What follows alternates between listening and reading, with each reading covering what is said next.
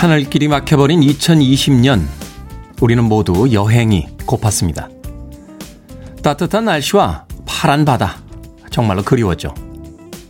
아니 관광지에서 경험하는 바가지 요금이나 불친절한 사람들마저도 뭐 여행만 할 수 있다면 기꺼이 감수하겠다라고 생각했습니다. 떠날 수 없게 되자 우린 비로소 여행지에서의 불편함에도 너그러워집니다. 인생을 여행에 비유하곤 하죠. 행복한 여행 같은 인생이었으면 좋겠습니다만 살다가 보면 예상 못한 사고와 믿었던 사람들에게 배신을 당할 때도 있습니다. 하지만 다시 한번 생각해 보면요. 그런 것들이 뭐 그리 큰 문제인가 싶어요. 삶이 계속될 수만 있다면 그 길에서 만나는 불편함에도 기꺼이 너그러워질 수 있으니까요. D-251일째 김태훈의 프리웨이 시작합니다. 빌보드 키드의 아침 선택 김태훈의 프리웨이 저는 클 태 자 쓰는 태디 김태훈입니다. 오늘 첫 곡은 캐나다의 싱어송라이터죠. 어, 톰 코크란의 Life is a Highway로 시작했습니다. 캐나다에서는 꽤나 유명한 아티스트입니다. 아, Red Rider라고 하는 팀의 예, 멤버였고요. 캐나다의 로큰롤 명예의 전당에 이름이 올라가 있는 그런 인물입니다. 톰 코크란, Life is a Highway. 자, 심재조님, good morning이라고 아침 인사 해 주셨고요. 전지현님, good morning. 클 태 쓰는 태디님, 오늘은 1등 진심으로 하고 싶다요. 2등 하셨습니다. 2등. 네. 이때가 제일 안타까울 것 같아요. 11등 정도 하면 괜찮은데, 1등을 노리다 2등 할 때. 생각해보니까 저는 2등도 해본 적이 별로 없네요. 네. 전지현님, 2등도 훌륭한 겁니다. 네. 아, 장희숙님, 오늘은 자주색, 내일은 빨간색으로 산타 모자까지라고 네. 제 의상 또 보고 계시군요. 네. 내일이 24일이죠. 크리스마스 이브니까 이제 빨간색. 네. 원래 산타크로스는 녹색이었잖아요.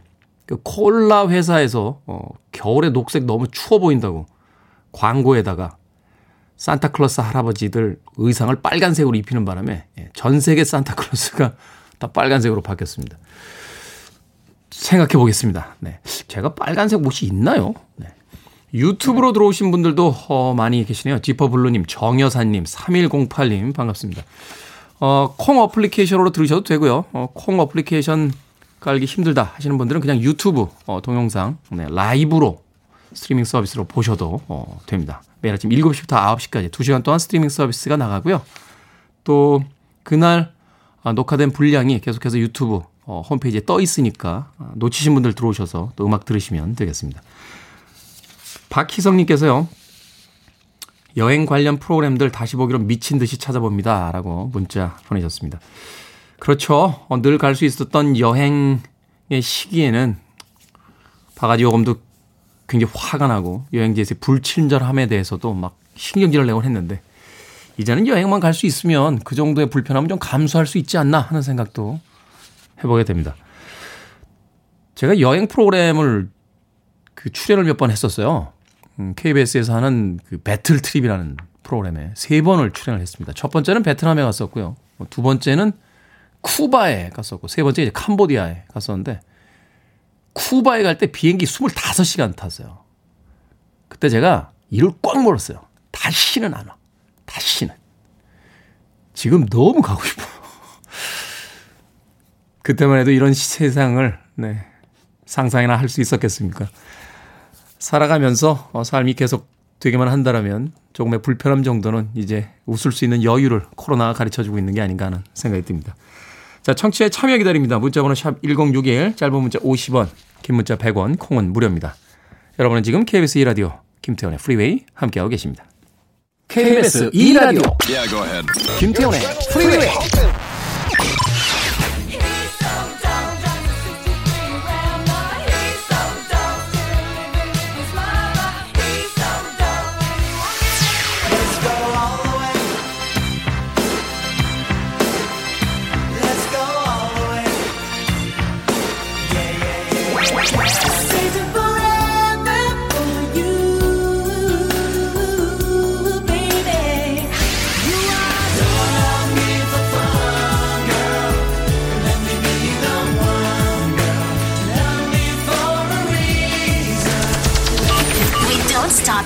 music. 겨울의 온도를 한 1도쯤 올려주는 듯한 목소리죠. 패티 오스틴의 Say You Love Me 들으셨습니다. 4살 때 이미 극장에서 공연을 했다라고 하는 천재 뮤지션이에요. 패티 오스틴. 뉴욕 출신의 아름다운 음성의 여성 가수의 노래였습니다. 패티 오스틴의 Say You Love Me 들으셨습니다. 마이스타라고 닉네임 쓰시는데요. 부부싸움 후 집안 공기가 겨울왕국처럼 싸늘합니다. 집에서 밥 먹기도 눈치가 보여요. 어, 부부싸움 하시고 집에서 밥을 어떻게 먹습니까? 출근길 편의점에 들려 간단하게 도시락 하나 사서 출근합니다. 아이구야.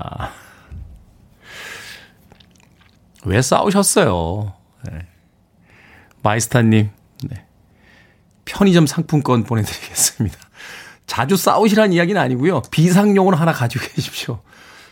어디까지나 비상용입니다. 비상용은 쓰는 게 아니에요. 원래 자동차 뒤트렁크에 스페어 타이어 있습니다만 아, 새 차 사서 중고차로 팔 때까지 그 스페어 타이어 쓰시는 분들 거의 없잖아요. 예, 비상용이란 그런 겁니다. 그냥 심적인 안정이니까 사용을 하지 마시고요. 예, 부부싸움 하지 마십시오. 그렇게 보시면 될 것 같아요. 휴대폰에 편의점 상품권을 보시면서, 음, 하지 말아야지. 이 상품권을 쓰지 말아야지. 라고. 마이스타님, 콩으로 들어오셨는데, 샵 1061로 다시 한번 이름과 아이디 보내주시길 바라겠습니다. 짧은 문자 50원, 긴 문자 100원입니다. 7598님, 태훈 형님, 저 축하해주세요. 저 오늘 회사 모델로 화보 찍었, 찍었습니다. 잘생겨서요. 어, 절대 아니고요. 푸근한 이미지라 뽑힌 건데, 그래도 기분이 좋습니다. 그것도 잘생긴 거예요. 네. 잘생겼다라는 게 딱 기준이 하나만 있는 게 아닙니다. 그러니까 인상이 좋아 보이시네요. 착해 보이시네요. 푸근해 보이시네요. 아, 굉장히 여유 있어 보이시네요. 어, 뭐 이런 것들이 다 합쳐져서 잘생긴 거예요. 왜 자꾸 사람들은 정우성 씨나 뭐, 어, 현빈, 이런 그 인간미 없는 얼굴들을 항상 잘생겼다라고 이야기하는지 잘 모르겠어요. 우리가 폭을 좀 넓히면 됩니다. 넓히면, 예. 잘생긴 사람들이 꽤 많습니다. 왜 1등급은 꼭 반에서 뭐 상위 3%, 5% 이런 사람들만 1등급 합니까? 75%까지 1등급. 네. 그리고 5%가 2등급. 이렇게 이렇게 나누면 돼요. 3%가 3등급. 뭐 이렇게. 7598님. 예, 잘생기셨습니다. 네. 최경민님, 여행이나 맛집 투어하는 연예인들 너무 부러워하는 우리, 우리 집 신랑. 즐기고 돈도 벌고 너무 탐나죠. 약간의 오해가 있어요. 예. 그렇게 즐기고 행복하지 않습니다. 제가 앞서서 그 쿠바 촬영 갔던 이야기 해드렸는데 쿠바에요. 낮에 그 돌아다니면 머리가 익어요. 그 오픈 카드를 이렇게 돌아다니잖아요. 그거 타시는 분들은 대개 다 관광객들이에요. 어, 로컬들은 안 탑니다. 왜냐하면 오픈카 타고 5분만 되면 머리통이 터집니다. 그 햇살 때문에. 같이 갔던 그 스텝 중에 여자 조감독 그 일사병으로 쓰러졌어요. 촬영하다가. 네.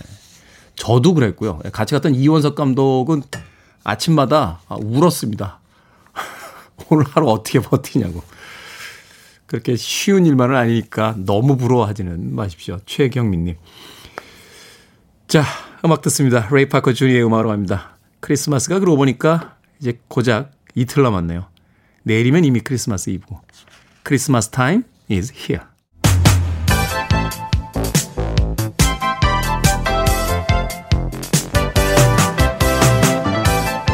이 시각 뉴스를 깔끔하게 정리해드리는 시간 뉴스 브리핑 최영일 시사평론가 나오셨습니다. 안녕하세요. 안녕하세요.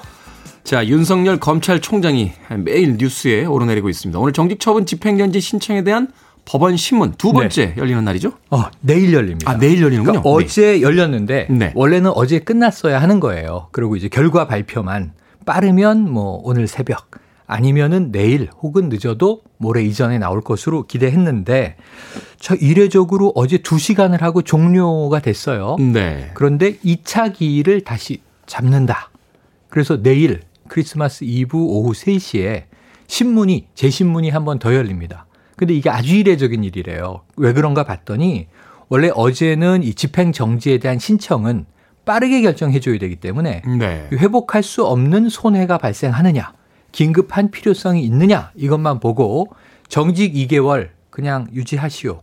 기각 이렇게 나올 수도 있는 거고 인용하게 되면은 아니다. 이거 총장직을 지금 멈추면 안 된다. 복직하시오. 지난번과 같은 결정이 나올 수 있는 건데 문제는 본안 소송, 본 재판에서 다룰 내용을 미리 다루겠다는 거예요. 어. 그건 뭐냐면은 이 징계위원회의 절차적 정당성이 보장됐느냐, 징계 사유는 합당하냐, 이건 원래 안 보거든요. 네. 이건 재판에서 보세요. 그러는 건데 왜냐하면 이 본안 소송 재판이 열린다 하더라도 윤 총장의 임기 남은 임기 7개월이 다 지난 이후에나 판결이 나오게 될 가능성이 그렇겠죠. 높습니다. 그렇겠죠. 그럼 그때 가서 정직이 부당했다. 정직이 합당했다. 아무 의미 없거든요. 총장은 이미 그만둔 다음인데. 명예는 뭐 관련되겠지만 네네. 실질적인 업무에는 관련이 맞습니다. 그러니까 명예와 기록이 어떻게 남느냐는 중요하지만 정직의 실효성은 의미가 없어지는 거예요. 그래서 그 내용까지도 함께 봐야 되겠다.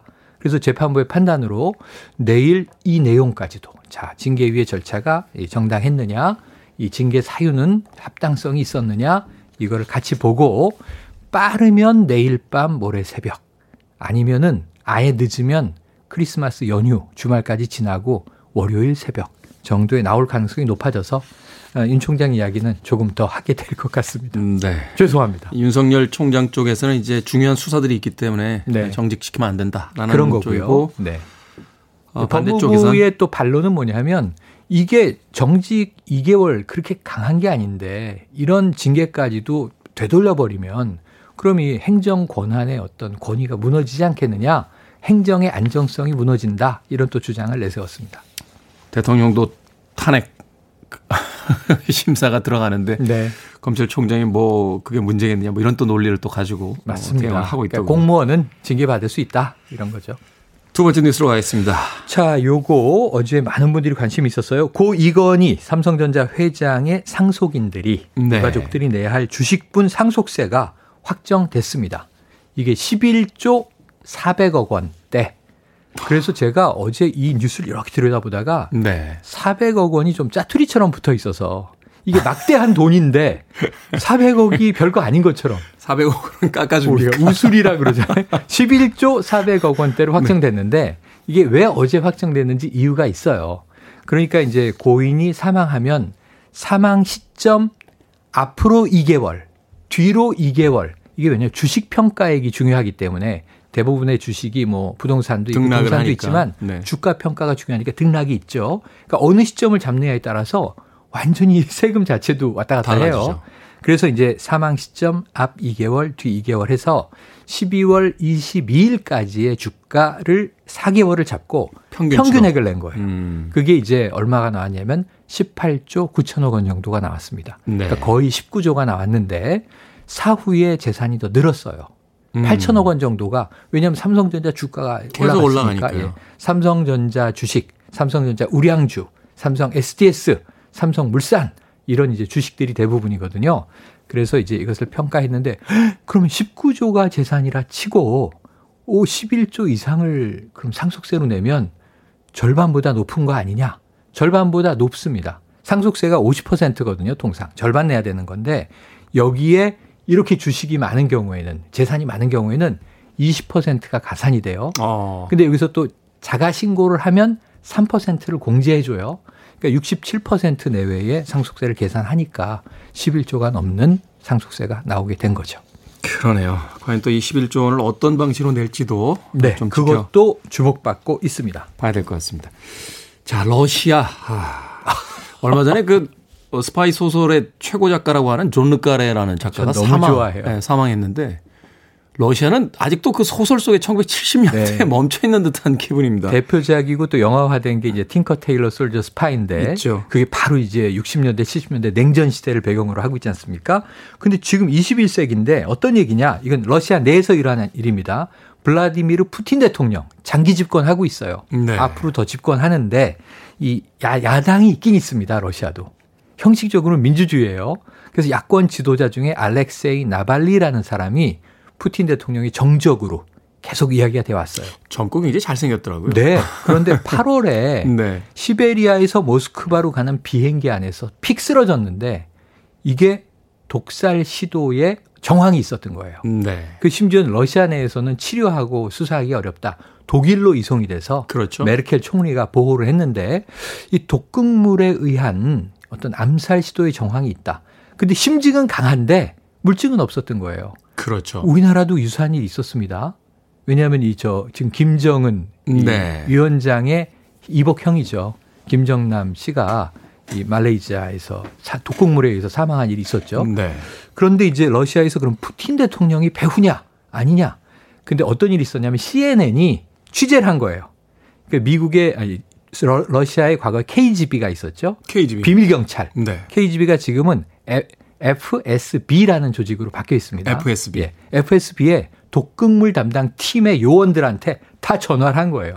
전 이 전화번호가 노출돼 있다는 것도 좀 약간 코미디인데. 아, CNN 기자예요. 예. 다 기, 기자가 전화를 했는데 인정할 리가 없지 않습니까? 그렇죠. 그 마지막 요원 한 명이 남아 있는데 어떻게 전화를 했냐면 나발리가 직접 마치 FSB의 상부 요원인 것처럼 아. 전화를 해서 야 상부에 빨리 보고해야 되는데 어, 당신 왜 독극물 시도가 실패했잖아. 실패 원인 분석해야 되니까 빨리 얘기해봐. 아 유도신문 했군요. 유도신문을 했는데 이 독살 시도의 당사자한테 다 분 거예요. 분 거예요. 무슨, 무슨 시사량 이상 충분히 투입했는데 안 죽었어요. 걔가 내성이 강해서 그렇지 저희가 충분히 양은 네. 못하고요. 비행 시간이 3시간이 예정돼 있었는데 비상 착륙을 하지 않았다면 긴급 응급 조치에 들어가지 않았다면 아마 사망했을 거다. 음. 그러니까 나는 일을 잘했다. 근데 이렇게 이제 사망이 이르지 않은 것은 이 돌발적인 상황이다. 라고 얘기를 다 한 게 녹취가 됐죠. 그러니까 그 담당 요원 입장에서는 마치 상부에서 문책을 해서 네 책임이니까 네가 책임져야 될 것 같아. 네. 라고 얘기하는 거에 대한 변명을 들어놓은 건데 네. 그게 바로 물증이 돼버렸군요. 네. 물론 이제 푸틴 대통령 측은 완강히 부인하면서 오히려 위법적으로 지금 유도신문을 했고 서방이 언론에 노란하고 있다 이렇게 비판을 이제 맹비판을 했는데 일단은 물증이 나왔네요. 이게 뭐 전국에 영향을 줄지는 잘 모르겠습니다만 이게 웃을 일이 아닌데요. 예. 아, 007 From Russia with Love. From Russia with Love 있었는데 네, 얼마 전에 작곡한 쇼 코넬이 온 네. 갑자기 그리워. 쇼 코넬리 시절의 007이네요. 그렇죠. 냉전 시대 스파이 영화를 아, 국제 정치에서 보는 듯한 그런 영화 소재가 대리라고 생각이 됩니다. 자, 오늘 시사 엉뚱 퀴즈 어떤 퀴즈입니까? 네, 고 이건희 삼성전자 회장의 상속인들의 주식분 상속세. 자, 11조 원대다 소식 막 전해드렸는데요. 네. 재벌의 상속세 뭐 상상을 초월합니다. 여기서 오늘의 시사 엉뚱 퀴즈. 2013년 방영된 부유층 고교생들의 사, 사랑과 우정을 그리는 청춘 트렌디 드라마 제목이 상속자들이었습니다. 네. 자, 여기까지는 하나도 중요하지 않고요. 이 드라마 상속자들에 나온 배우 이민호를 스타덤에 오르게 한 KBS 드라마의 제목. 자, F4 금잔디. 금잔디는 이제 여주인공의 여주인공. 이름이죠. 이 신드롬을 냈던 드라마의 제목은 무엇일까요? 자, 1번 꽃보다 공자. 2번 꽃보다 남자. 3번 꽃보다 닌자. 4번 꽃보다 피자. 자, 정답 아시는 분들은 지금 보내주시면 되겠습니다. 재미있는 오답 포함해서 총 10분에게 불, 불고기 버거 세트 보내드리겠습니다. 자, 드라마 상속자들에 나온 배우 이민호를 스타덤에 오르게 한 KBS의 드라마 제목 F4 금잔디 신드롬을 낸 이 드라마의 제목은 무엇일까요? 1번 꽃보다 공자, 2번 꽃보다 남자, 3번 꽃보다 닌자, 4번 꽃보다 피자 되겠습니다. 어, 보기가 거의 러시아 스타일이에요. 보기에서 표창 나올 것 같아요. 자, 문자번호 샵 1061, 짧은 문자 50원, 긴 문자 100원, 콩은 무료입니다. 뉴스 브리핑 최영일 시사평론가와 함께했습니다. 고맙습니다. 고맙습니다. 슬라이 폭스입니다. Let's go all the way.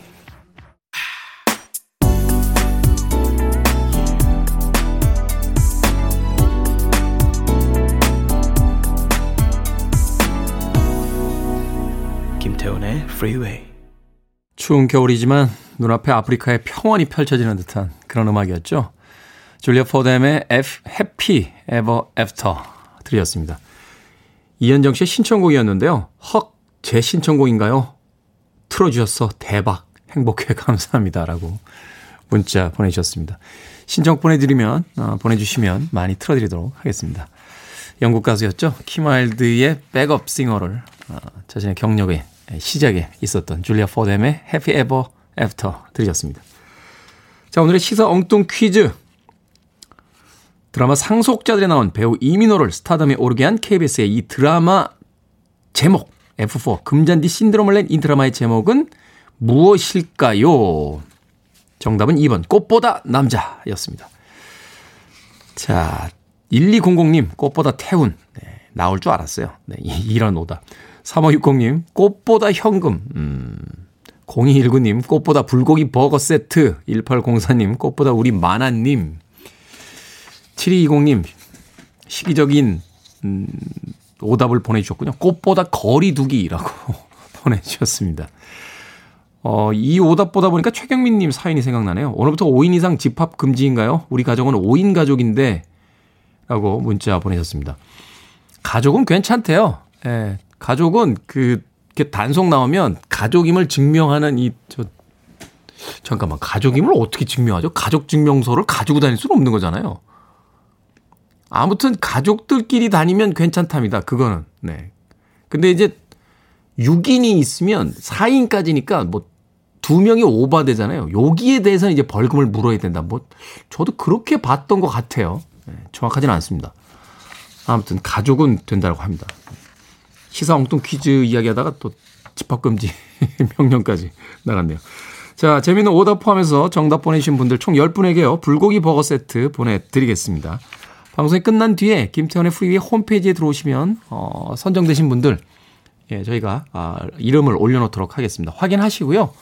콩으로 들어오셔서 당첨이 되신 분들은 저희가 모바일 쿠폰을 보내드려야 되니까 다시 한번 샵 1061로 어, 내일 방송 시간에 예, 문자 이름과 아이디 보내주시면 되겠습니다. 짧은 문자는 50원, 긴 문자는 100원입니다. 자, 보이존의 음악으로 갑니다. Love Me for a Reason.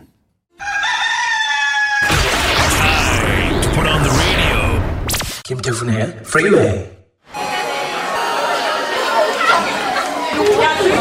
남인지 김보경 성 한국사 몇이야?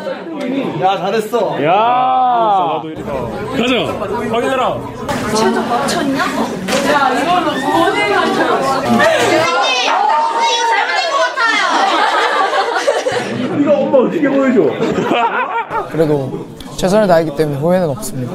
물론 좋은 애들도 있을 거고 생각보다 성적이 좋지 않은 애들도 있을 거야, 그지? 그렇다고 해서 너무 좌절하지 말고. 생각을 여는 소리 Sound of Day. 오늘은 수능 성적표 배부일입니다. 잠시 뒤면 지난 12월 3일 대학 수학 능력 시험을 본 수험생들 성적표를 받아봅니다. 지금 얼마나 긴장이 될까요? 성적표를 조심스럽게 펴보는 눈빛에 안도와 기쁨이 스치기도 하고요. 실망과 좌절이 스치기도 할 겁니다. 좋아서 웃음이 나기도 하고 망연자실 눈물이 나기도 할 거예요. 좋은 성적을 받은 수험생들에겐 미리 축하를 드립니다. 그렇지 않은 수험생들 괜찮습니다. 어차피 바뀔 수 없는 현실이라면 주어진 결과에 또 최선을 다해서 목표에 가까운 길을 찾아내면 되는 거죠. 저도 그렇게 공부 잘하는 학생 아니었어요. 성적표를 받아둔 오늘이 세상이 전부이자 끝일 것 같지만 그냥 조금 힘든 하루일 뿐입니다. 여러분들은요, 여러분의 자서전 중에서 가장 흥미로운 부분의 하나를 이제 막 시작한 겁니다. 멋진 모험이 펼쳐질 겁니다. 건투를 빕니다. Yeah, uh, uh. I wanna take you there. I wanna take you there. I gotta take you there. I gotta take you there. I wanna take you there. I wanna take you there. To the black street. Black, black, black, black, black street. Take you there. 운명이 우리를 어디로 데려다 줄지 누가 알겠습니까? 블랙스트리트입니다. Take me there. You're listening to one of the best radio stations around. You're listening to 김태훈의 Freeway.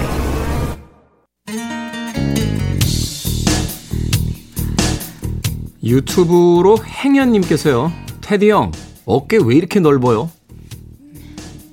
아니, 뭐 전 넓으면 안 됩니까? 2956님, 일어나자마자 라디오 켭니다. 주파수는 106.1. 여기는 전남 광양이라 102.7입니다. 적당한 시사음악 선곡 마음에 듭니다. 태훈 DJ님, 기간제 말고 영원히 가자! 라고 보내주셨습니다. 고맙습니다. 전남 광양이면 우리 경작가, 막내 작가 고향이죠? 치킨 한 마리 쏩니다. 자, 엘라나 마일즈의 블랙벨벳 1부 끝곡입니다. 2부에서 뵙겠습니다.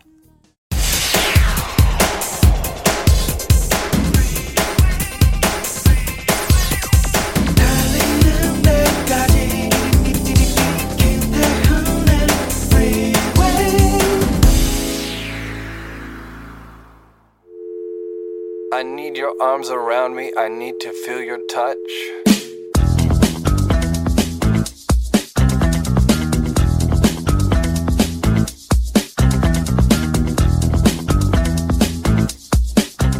수험생에게 감동을 준 역대 수능 필적 확인 문구. 2016학년도 넓음과 깊음을 가슴에 채우며 2017학년도 흙에서 자란 내 마음 파란 하늘빛 2018학년도 큰 바다 넓은 하늘을 우리는 가져노라. 2019학년도 그대만큼 사랑스러운 사람을 본 일이 없다. 2020학년도 너무 맑고 초롱한 그 중 하나 별이요 2021학년도 많고 많은 사람 중에 그대 한 사람.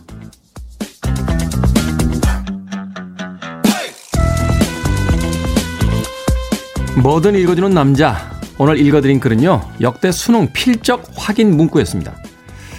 학력고사 세대인 저에겐 좀 생소한데요. 어, 대학 수학 능력 시험지마다 첫 장에는 수능 필적 확인 문구가 있고 수험생들은 OMR 카드마다 제시된 문구를 따라 써야 한답니다. 지난 2004년 말 치러졌던 2005년 수능 시험 때부터 했는데요. 휴대전화로 답안을 점송하는 방식의 대규모 부정행위가 발생한 뒤 부정행위나 대리시험 방지를 위해 이듬해 모의평가부터 도입이 된 제도입니다. 애초에 목적은 시험 감독 체계를 강화하기 위함이었지만 감성 어린 19절에 수험생들이 왈칵 눈물부터 쏟았다는 후일담이 전해지면서 필적 확인 문구는 수험생을 위로하는 문구로 유명세를 타기 시작했습니다. 청년이여 노래하라. 그대만큼 사랑스러운 사람을 본 일이 없다. 그리고 올해는 많고 많은 사람 중에 그대 한 사람. 이란 문구가 등장했답니다. 시험 본 지가 언젠데 왜 제가 다 울컥해지죠? 오브 베이스의 사인 이 곡으로 김태훈의 프리웨이 2부 시작했습니다.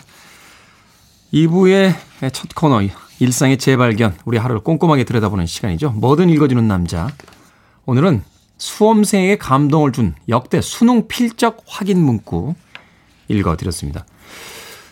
그 부정행위가 있은 뒤에요. 어, 대리 시험을 본 사람과 어, 실제 그 수험생을 이렇게 확인하는 과정이 생길 때를 대비해서 이렇게 필적을 미리 써놓는다고 합니다. 예. 이게 지문 같은 거니까요. 그죠? 이렇게까지 해야 되나 하는 생각도 듭니다만 수험생들이 이제 공평하게 공정하게 시험을 보기 위해서는 어, 필요한 또 장치가 아닌가 하는 어, 생각이 드는군요. 김지연님 수능 세대인데 저도 낯섭니다. 라고 보내주셨습니다.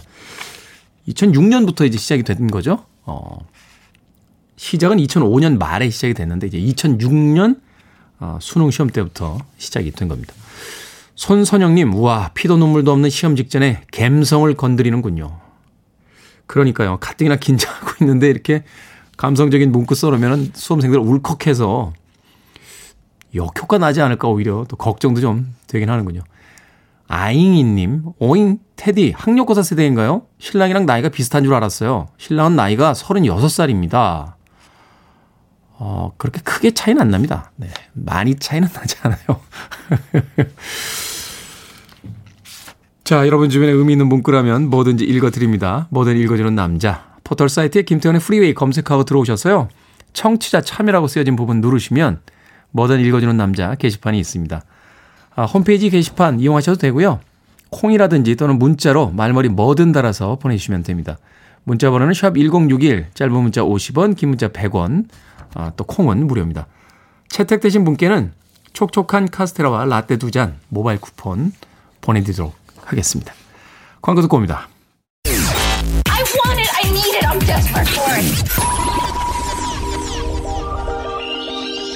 Okay, let's do it.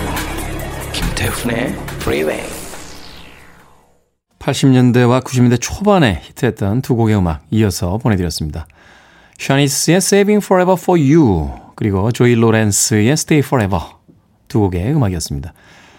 샤니스는 팀으로 알고 계신 분들이 많은데 원래 여성 그 솔로 어, 싱어입니다. 이름이 굉장히 길어요. 샤니아 로레인 윌슨 녹스라고 되어 있는데 줄여서 이제 샤니스라고 어, 발음을 하고요. 조이 로렌스는 아마 그 음악 팬들보다는 게임 좋아하시는 분들이 많이 알지 않을까 하는 생각이 듭니다. 미국의 유명한 아, 게임 쇼의 진행자입니다. 샤니스의 Shaving Forever for You 그리고 조이 로렌스의 Stay Forever까지 두 곡의 음악 이어서 보내드렸습니다. 자, 제가 1부에서요. 사연 보내주신 분들 중에 우리 막내 작가 경작가와 고양이 같은 네, 광양에 계신 분에게 통닭을 선물로 쏘았더니 네, 게시판에 항의 문자가 쇄도하고 있는데요. 예. 여기서까지 학연 지연 따지실 겁니까? 권점숙님께서 네, 저는 경상도입니다 하고 울분의 찬 한마디를 보내주셨고요. 9330님, 태우님, 공통 분모 있으면 치킨 쏘나요? 저 기간제 교사입니다. 뭔가 동질감을 느끼지 않으시나요? 라고 보내셨습니다. 동질감을 확 느낍니다. 9330님. 기간제라는 말에. 또 경상도라고, 네. 짧게 보내셨어요. 다섯 글자. 저는 경상도라고. 권점승님. 두 분에게도 치킨 한 마리 예, 통크에 쏘겠습니다. 아, 3747님께서요. 두 달 전 우연히 출근길에 차 안에서 채널 돌리다 듣게 된 방송입니다. 8시에서 8시 40분까지만 들을 수 있어서 그냥 막연히 내가 좋아하는 스타일의 노래가 나온다 했는데요. 어제 프리웨이 유튜브를 알게 되고 처음부터 듣게 됐습니다. 저 같은 40대를 위해 철저히 계획된 방송이더군요. 분명히 내년 이맘때도 방송하시리라 믿습니다. 3747님. 저희들은 다 계획이 있었습니다. 예, 시작할 때부터 40, 50대 중장년층을 그 겨냥한 어, 계획이 다 있었던 방송입니다. 3747님에게도 치킨 한 마리 쏘겠습니다. 네, 이렇게 치킨을 막 여기저기 쏴줘야 이제 물타기가 됩니다. 제가 이렇게 지연과 학연에 얽매이는 사람이 아니라는 걸. 4019님께서요, 처음에 프리웨이 청취할 때 속으로 DJ 정말로 더럽게 못한다 하고 욕하면서 들었는데, 시간이 지날수록 안정감 있고 방송 진행이 자연스럽더라고요. 역시 프로답다라는 느낌이 팍 느껴지네요. 오래오래 하시길 바랍니다. 라고. 저는 처음부터 잘했어요. 네. 저한테 익숙해지시지 않으셔서 그런 거죠. 저는 처음부터 잘했습니다. 뭐 이렇게 욕할 만큼 제가 못했던 것 같지는 않은데요. 4019님, 네. 오늘 왜 이렇게 여러 번 울컥하죠? 네.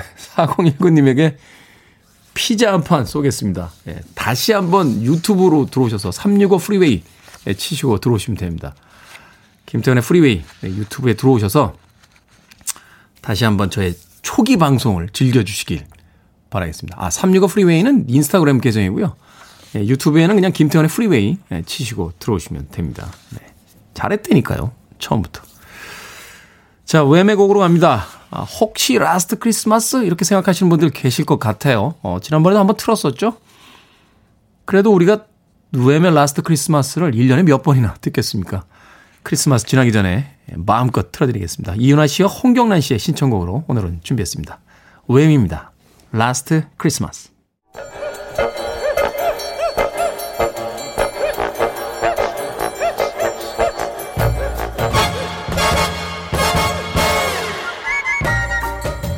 온라인 세상 속 촌철살인 해학과 위트가 돋보이는 댓글들을 골라봤습니다. 댓글로 본 세상.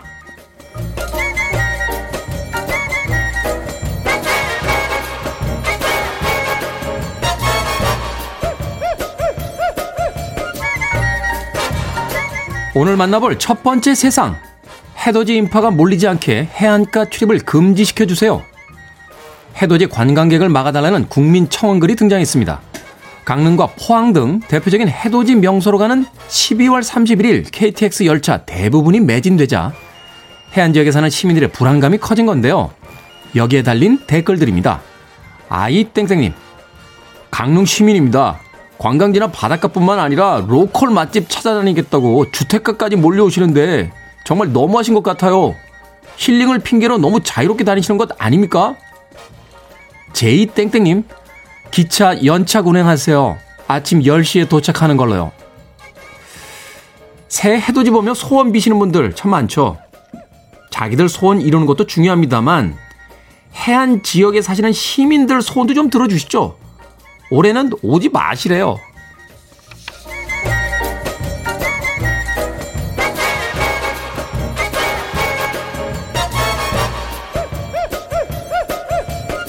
두 번째 댓글로 본 세상. 세계 최고령 대왕 판다곰 신승이 숨을 거뒀습니다. 신승의 나이는 사람으로 치자면 무려 133세. 사인은 고령에 의한 복합 장기 부전이었습니다. 평균 수명보다 10년도 넘게 장수를 한 신승은 새끼 36마리를 포함해서요, 무려 153마리를 낳았고요. 고령인 20세에도 쌍둥이를 낳은 전력도 있습니다. 여기에 달린 댓글들입니다. 권혁주님, 판다 할머니 고생하셨습니다. 천국에서 맛 좋은 죽순 뜯어 먹으면서 이제는 자유롭게 사세요. 히치하이커님, 평생 키워온 몇십 평 우리 안에 갇혀 사는 인생이었을 것 같아요. 다음 생에는 인간이 없는 또 다른 지구 대나무 숲에서 마음껏 행복했으면 좋겠습니다. 동물원에 대해서 다시 한번 생각해 보죠. 동물원은 원래 전제주의 국가에서 왕권을 과시하거나 뭐 거기에 영합한 장사꾼들이 만든 거라고 하는데요. 인터넷으로 아프리카도 볼 수 있는 시대에 동물원 꼭 필요한 겁니까? 인간들은 2주만 자가 격리해도 그 난리를 부리면서 말이죠.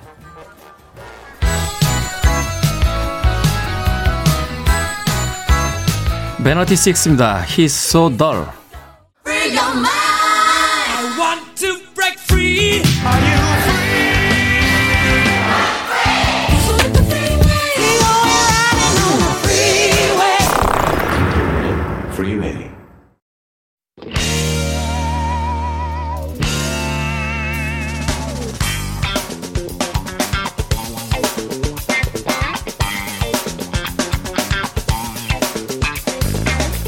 약을 알고 나를 알면 백전백승 김태훈의 프리웨이 똑똑한 의학 정보와 건강한 먹을거리의 콜라보 수요일의 남자 약학다식 훈남 정재훈 약사 나오셨습니다. 안녕하세요. 안녕하세요. 자 게시판에 약사님 기다렸다는 사연이 쏟아지고 있는데 안 소개해드립니다. 네.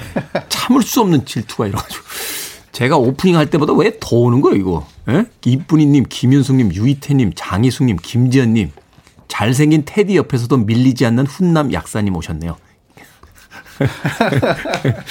요건 제가 읽어드렸어요. 네. 자, 1년의 이제 마지막을 향해서 달려가고 있는데 네. 저는 이맘때 되면 어떤 네. 프로에서 그 약사님들이 해준 이야기가 생각이 나서 약들, 가정상비약들 너무 오래 놔두지 마라. 네. 라고 해서 이렇게 약들 정리하거든요. 약국에다 이제 그 갖다 주셔서 이제 폐기하려고. 네.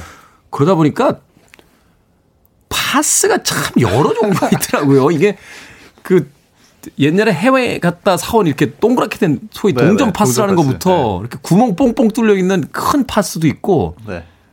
무슨 파스라고 하죠? 이렇게 말랑말랑 젤 젤처럼 돼 있는 파스도 있고 네네. 그리고 이렇게 운동할 때 쓰는 뿌리는 스프레이형도 있고 그렇죠. 네. 네.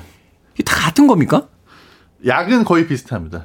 그러니까 약 성분을 놓고 봤을 때는 크게 봤을 때 딱 두 가지예요. 네. 하나는 이제 우리가 먹는 소염 진통제 있잖아요. 그 먹는 소염 진통제하고 똑같은 성분의 약이 이제 거의 파스에 발라져 있는 그런 음. 형태가 있고요. 그러니까 중요 중요 주요 약은 비슷한데 거기 이제 약간 다른 기능들이 조금씩 들어가 있나 뭐, 뭐 이런 네. 겁니까? 그러니까 이제 하나는 그런 소염 진통제고요. 네. 또 다른 하나는 어, 영어 좀 어려운데 반대 자극제인데요. 이게 반대 자극제? 네. 영어로는 counter irritant거든요. 그러니까는 통증에다가 카운터 펀치를 날린다는 얘기인데 쉽게 음. 얘기해서 무슨 얘기냐면 아프잖아요, 여기가. 어떤 부위가 아픈데 그 부위에 뜨거운 느낌 또는 뭐 차가운 느낌 다른 느낌 다른 자극을 주면 네. 그 자극을 받느라고 이전에 있었던 통증을 뇌에서 이, 잊어버리는 거야. 아, 그 간호사분들이 왜 이렇게 네네. 주사 놓을 때 이렇게 엉덩이 탁 치잖아요. 같은 원리네요. 네, 그러면 네. 이제 거기 맞은 데가 아프니까 주사바늘 들어가는 것 그러니까 좀 덜 아프게 되는 요런 효과입니까? 네, 아주 뭐 비슷한 아, 원리입니다. 네. 그렇군요. 네네. 그러니까 말하자면 이제 술로 비유하면 이제 블렌디드인데 중심 아침부터 술 얘기하면 안 돼. 그러니까 이제 그래서 이런 경우가 있어요. 그 파스를 어떤 파스는 붙이면 붙이자마자 뜨끈뜨끈하고 시원한 느낌이 드는 그런 파스가 있고 네. 어떤 건 붙여놓으면은 아무 느낌이 없는데 거 있어요. 네. 네. 근데 이제 붙여놓고 나서 또 여러 시간이 지나면 어 좀 덜 아프긴 한 것 같은데 하는 그런 파스가 있거든요. 아 그렇습니까? 네, 그두 가지 차이가 이제 느낌이 없는 파스는 소염 진통제가 들어간 거로 보시면 되고 붙였을 때 막 화끈하고 느낌이 막 시원하고 이런 파스는 반대 자극제가 들어간 파스다 이렇게 보시면 됩니다. 저는 이렇게 붙였는데 느낌 별로 없으면 야 이거 네. 오래돼서 약효 없나 보다. 그러니까 바로 뜯어버렸는데 그게 아니라는 거군요. 아니, 아니에요. 네. 아 그렇군요. 자 그럼 하나 하나 좀 알아보도록 하겠습니다. 패치형이라고 하죠. 이 반찬 것처럼 붙이는 건데 이게 이제 여러 가지 종류가 있다라고 하더라고요. 요거 네. 좀 세분해서 좀 소개를 좀 해주십시오. 크게 봤을 때는 세 가지인데요. 방금 말씀하셨던 패치라는 거는 이거는 사실 이제 정확히 얘기하면 파스하고는 좀 다른 약이에요. 이건 붙여가지고 그 붙인 부위에서 약이 먹는 대신에 그냥 몸 전신으로 들어온다 보시면 되거든요. 이렇게 흡수된다. 네네. 니코틴 패치 이렇게 금연할 때 이렇게 붙이듯이. 그렇죠. 거기서 그렇죠. 약효가 정확히 쭉. 그거예요. 아 그렇군요. 그러니까 포인트는 이건 흡수되는 거예요. 먹는 대신에 붙여가지고 흡수를 시킨다. 니코틴 패치처럼. 니코틴 네. 패치는 붙여놓으면 뭐 팔에다 붙였다고 해서 팔에서 흡수돼가지고 거기에만 있는 게 아니고 전신으로 흡수돼서 네. 뇌까지 와야지 되겠죠. 그렇죠. 네. 근데 이제 보통 우리가 파스라고 하는 거는 크게 봤을 때 두 가지인데요. 하나는 plaster 타입이라고 그래가지고 이렇게 떼어보시면 아무것도 안 보이고 그냥 접착제만 보이는 네. 그런 스타일. 그냥 반창고 같은 스타일이 있고요. 네. 그 다음에 이제 좀 카타플라스마라고 해서 촉촉한 스타일. 요 두 가지가 약간 제. 네. 그거는 뭐 특별히 어떤 차이가 있는 건 아닌가요? 그러니까 이제 느낌 차이가 제일 크죠. 피부에 닿는 네, 수분이 더 많이 들어 있어서 카타플라스마 어, 형태는 조금 더 촉촉하고 뗄 때도 조금 덜 아프고. 아, 그런 거죠. 마블링이 좀 더 있는 저 등심하고 안심하고 차이군요. 이게. 고기는 똑같은 건데 이게 네. 식감의 차이가 좀 있는. 양은 똑같아요, 맞아요. 아, 네. 근데 파스의 구멍은 왜 뚫려 있는 겁니까? 이렇게 뽕뽕뽕뽕. 구멍은 이제 예전에 뚫려 있었던 건데요. 그 큰 의미가 없어요. 그러니까 구멍이 뚫려 있었던 건 뭐냐면 혹시라도 이제 그 부위가 짓무르거나 할까봐. 아, 네, 좀 통풍은 그래도 조금 네. 더 시키려고. 네. 근데 뭐 그거 뚫어놓는다고 짓무를 게 안 짓무르고 이런 게 아니거든요. 요즘에는 뭐 거의 볼 수가 없죠. 그렇군요. 네. 스포제라고 있죠. 스포제. 네, 그게 이제 아까 말씀드렸던 카타플라스마입니다. 그게 그게 카타플라스마. 네, 이런 거 이제 아. 대한약전이라고 해서 이제 쭉 나와 있는 거기에 전문 용어가 카타플라스마 라틴어인 거고요. 네. 쉬운 말로 바꿔야 돼요, 사실. 스포제가 맞습니다. 스포제. 이게 네네. 똑같은 의미다. 네네. 스프레이는 어떻습니까? 스프레이. 이렇게 운동 선수들 주로 이게 쭉 그분들은 참 프로 선수들이라 돈이 많아서 그런지 몰라도 뿌릴 때 화끈하게 뿌리시더라고요. 막 우리는 그냥 한번 네. 칙칙 뿌리고 마는데. 스프레이는 장점이 있죠. 이제 스프레이는 그 거기 보통 들어있는 약은요. 아까 말씀드렸던 반대 자극제 중에서도 멘톨처럼 시원한 그런 게 들어있는데 네. 스프레이를 뿌리면 그 뿌린 스프레이가 또 날아가면서 시원한 느낌이 드니까 실제로 물리적으로 좀 차갑게 해주는 효과가 있죠. 그래서 운동하고 나서는 예, 사용하기 좋은 음, 그런 제품이죠. 그러니까 그 약효보다도 일단은 그렇게 많이 뿌려주는 것도 일단은 통증을 빨리 또 잡아야 이렇게 운동을 또 할 수 있으니까. 네, 느낌이 아무래도 시원하니까. 네. 집에서 그렇게 많이 뿌릴 필요는 없겠죠. 너무 많이 뿌리시는 건 안 좋아요. 네. 오히려 네, 부위가 너무 넓은 건 안 좋습니다. 아 그렇군요. 요거 하나만 더 여쭤볼게요. 뜨거운 거 있고 차가운 거 있잖아요. 네. 성능의 차이가 있습니까? 기능의 차이? 아 그 뜨거운 거 차가운 거는요. 방송에서 이제 잘못 나간 경우가 굉장히 많은데 느낌의 차이입니다. 왜냐하면 파스의 뜨거운 파스라는 거는요. 진짜로 거기에 뜨거운 열을 자, 가하는 거랑은 다르거든요. 그래서 그냥 느낌의 차이다.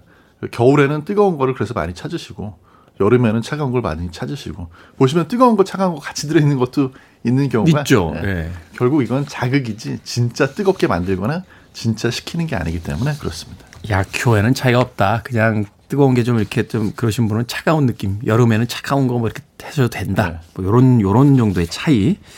이야기 해 주셨습니다. 자, 음악 한 곡 듣고 와서 우리의 아, 상비약 파스에 대해서 좀 더 알아보도록 하겠습니다. 파스 중에서 제일 좋은 파스가 어떤 파스인지 아십니까? 이게 상표 그, 그 파스 아니에요. 자, 알 스튜어트가 노래합니다. 타임 파스지. 파스 중에 제일 좋은 파스, 타임 파스지. 알 스튜어트의 음악 들으셨습니다. 해놓고 나서 저도 창피해요. 네. 민용 PD가 안 하려고 그랬는데 오늘 두 번이나 들어와서 이거 꼭 해야 된다고. 원제는 Time Passages입니다. 자, 빌보드 키드 아침 선택, KBS 이라디오, 김태훈의 프리웨이, 약학다식 정재훈 약사와 함께하고 있습니다. 김수현 씨께서요, 파스 거의 소진하고 없어서 호랑이 연고 구입했는데, 이거 같은 겁니까? 옛날에 왜 집집마다 있었잖아요. 이제 빅스라고도 했던 것 같아요. 미국 브랜드로. 네, 거의, 거의 비슷합니다. 네, 뭐, 삐꾸스라고도 네. 했던 것 같고. 근데 네. 거의 비슷한 반대 자극제가 들어있는 거예요. 반대 자극제가 들어있는. 네. 장희숙님 패치를 붙이고서 정신이 몽롱해지는데 어질어질 엄청 힘들더라고요. 이건 뭔가요? 이 패치는 이제 통증을 완화시켜주기 위해서 그 진통제가 들어있는 그런 패치였을 거예요. 근데 이제 이런 것들은 실제로 붙였을 때 그 부위에만 흡수가 되는 게 아니고 전신에 이제 흡수가 돼서 통증을 네. 낮춰주는 효과가 있는 거거든요. 그런 부작용이 있을 수 있고요. 뗀다고 그래가지고 무조건 약효가 바로 사라지지는 않는 경우가 일단 있어요. 흡수된 것들이 다 없어질 때까지는 네. 부작용이 계속 남는다. 그렇죠. 이 패치를 붙이셨을 때 특히 주의사항은 붙여놓은 자리를 또 이제 어 여기 아프니까 찜질해야지 하고 찜질하시면요 엄청나게 많은 많은 양이 흡수가 돼가지고 큰 문제가 생길 수도 있으니까 이제 그런 거 주의하셔야 아 그렇구나. 저 잘 적에 어깨가 결려서 파스 붙이고서는 잊어먹고 있다가 아침에 샤워를 하는데 뜨거운 물을 맞으니까 어깨가 거의 불이 나더라고요. 그런데 그렇죠. 아 그런 어떤 부작용이 있을 수 있다. 네, 네. 아 유의하시길 바라겠습니다. 김태희님께서요 붙이는 시간은 어떻게 됩니까?라고 물어보셨는데 보통 이제 일반적인 파스 같은 경우에는 12시간에서 24시간 정도 그 정도 간격으로 갈아붙여 주시면 되고요. 아까 말씀드렸던 이제 패치제 같은 경우는 어떤 건 뭐 48시간짜리도 있고 네. 처방되는 건 뭐 72시간짜리도 있고 다양합니다. 음, 거기 이제 설명서를 좀 보시는 게 그렇죠. 예, 좀 차이가 있기 때문에. 자, 이 파스는 그러면 아플 때 우리가 그냥 비상용으로 진통 효과만 있는 건가요? 아니면 치료도 어느 정도 되는 겁니까? 거의 진통 효과라고 보시는 게 맞고요. 이제 그 파스는 사실 통증 부위가 너무 깊은 데 있으면 효과가 별로 없어요. 음. 보통은 이제 그런 어떤 통증이 피부 근처에 좀 얕은 데 있을 때 효과가 있는 거고 뭐 염증을 가라앉혀 주는 효과도 약간은 있지만 그것보다는 주로 통증을 가라앉힌다. 이렇게 보시는 게 맞습니다. 그리고 또 몸에 어떤 근육통 같은 것들이 이제 시간이 지나면 좀 나아질 때가 있으니까 네. 자연 치유될 때까지 통증을 좀 그냥 잡아주는 효과 뭐 요 정도가 되는 거네요. 그렇죠. 근데 이제 그걸 실제로 원인을 낫게 하는 건 아니기 때문에 계속해서 만성으로 통증이 있거나 아니면 왜 아픈지를 모르겠다. 이럴 때는 사실은 병원에 한번 가보시는 게 좋죠. 아, 그렇군요. 이게 이제 치료의 목적보다는 어떤 통증 완화의 목적이 있으니까 네. 어떤 생활 속에서 겪는 가벼운 타박상 정도는 모르는데 이게 예. 어떤 장기화 된다든지 또는 어, 도대체 왜 이렇게까지 아픈지 모르겠다라고 하면 병원에 가보시는 게 맞습니다. 좋다라고 이야기를 해 주셨습니다. 이거 바르면 안 되거나 붙이면 안 되는 곳도 있습니까? 일단은 상처가 난 데라든지 아니면 예민하고 민감한 피부 부위 이런 데는 붙이지 않으시는 게 좋고요. 네. 부위가 또 너무 넓어도 안 돼요. 너무 넓어도 안 네, 된다. 그러니까 아까 제가 말씀드렸었지만 사실 운동 선수가 이걸 지나치게 많이 바르고 운동하다가 사망한 경우가 있어요 미국에서. 네? 네. 파스를 바르고요? 네. 이분이 나이도 젊은 뭐 17살밖에 안 되는 육상 선수였는데 2007년에 이제 거기는 주로 바르는 파스거든요. 네. 바르는 약을 엄청나게 바르고 몸 전체에다가 네, 그리고 이제 뭐 좀 거기 뭐 감아 주기도 하고 그랬나 봐요. 그 상태에서 뛰다가 체온이 올라가고 땀 흘리고 하면서 이 약이 너무 많이 흡수가 돼 가지고 실제 사망을 해서 아주 큰 문제가 됐었습니다. 아, 우리야 뭐 그렇게까지 바릅니까? 아, 발라도 부위라고 해도 글쎄요 한 5cm 정도 그 반경 안에서 이렇게 이렇게 바르지 그거를 아니요. 그 제가 어디 운동 갔다가 봤는데 그 왜 남자들 사우나에 보면은 이렇게 그렇게 손으로 이렇게 바르는 약간 파스 성분 있잖아요. 네. 그거를 샤워를 하고 나오셔서 그 좀 과하셨는지 운동이 로, 바디 로션 바르듯이 막 이렇게 바르시는 분들이 계시더라고요. 아, 그건 좋지 않아요. 그러면 안 된다. 또 파스도 한 번에 막 여섯 장, 일곱 장씩 바- 붙이시는 분들이 있거든요. 부자들이죠. 저희는 아껴서 붙이면 그렇게 못 붙여요. 위험합니다. 여섯 장이 없죠. 자, 아, 주의사항 주셨으니까 그렇게 하시면 안 될 것 같습니다. 붙이는 파스, 그리고 이제 먹는 소염 진통제 있잖아요. 어느 쪽이 더 효과가 더 좋고 빠릅니까? 그래서 아까 말씀을 드린 것처럼 파스 같은 경우에는 어떤 부위가 아주 그냥 뭐 적은 예, 사이즈가 작은 그런 부위에 얕은 통증이 있을 때는 효과가 더 빠를 수 있는데요. 네. 그렇지 않고 여기저기가 아프다. 그때는 파스를 여러 장 붙이지 마시고 먹는 약을 드시는 게 더 나을 수 있어요. 아, 그러니까 뭐 운동하다가 이렇게 팔이 좀 삐끗해서 고기만 아프다. 이럴 때 이제 파스를 붙이는 게 효과적일 수 있지만 네. 몸살이 오듯이 막 여기저기 다 쑤신다. 등산 갔다 왔더니 막 안 쑤시는 데가 없다. 이럴 때는 차라리 소염 진통제를 처방을 받아서 드시는 게 낫지. 그렇죠. 온몸에다 파스를 붙이시는 건 아니다. 라고 이야기를 해 줬습니다. 자, 마지막으로, 어, 이 파스 바르면 안 되는 분들이나, 어, 어떤 그, 또 다른 어떤 약을 복용하고 계시다거나 질병이 있는 분들, 이런 분들은 안 된다 하는 분들이 계시다라면. 파스에도 일단 알레르기가 있을 수 있거든요. 약 성분에 대해서 과민 반응이 있을 수도 있고 접착제 성분에 그럴 때도 있고 이제 그 바- 붙여놨는데 막 간지럽다든지 오히려 통증이 더 심해지는 이런 경우에 쓰지 마시고 또 어린이들 특히 이제 두 살 이하의 유아들은요 붙여놓으면 막 그걸 떼기도 하고. 갈라놓으면 막 이렇게 빨아서 먹고 이러다 보면 큰 문제가 생길 수 있어요. 그래서 어린이들 중에서도 특히 나이 어린 두 살 밑으로는 뭐 쓰면 안 좋아하기도 하겠지만 안 쓰시는 게 일단 좋습니다. 알겠습니다. 자, 이 시간에 여러분들께서 참 많은 질문들 보내주고 계신데 오늘도 다 소화는 못해드렸습니다. 궁금하신 의학 상식이라든지 정보 필요하시면 약학닥식 정재훈 약사 앞으로 네, 보내주시길 부탁드리겠습니다. 게시판에 올려주시면 저희가 아, 수요일 코너에 예, 감안해서 어, 아이템을 만들도록 하겠습니다. 자, 수요일의 훈남 약학다식 정재훈 약사와 함께했습니다. 고맙습니다. 감사합니다.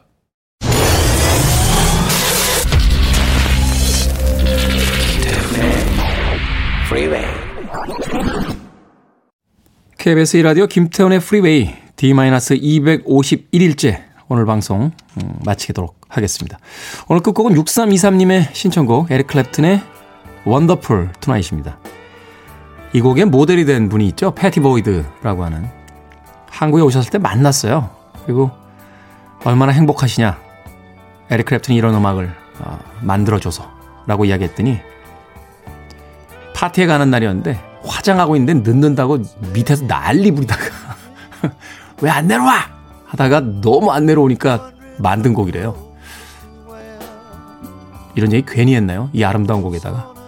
자, 6323님의 에릭 클랩튼 신청곡 Wonderful Tonight 들으면서 저는 작별 인사드리겠습니다.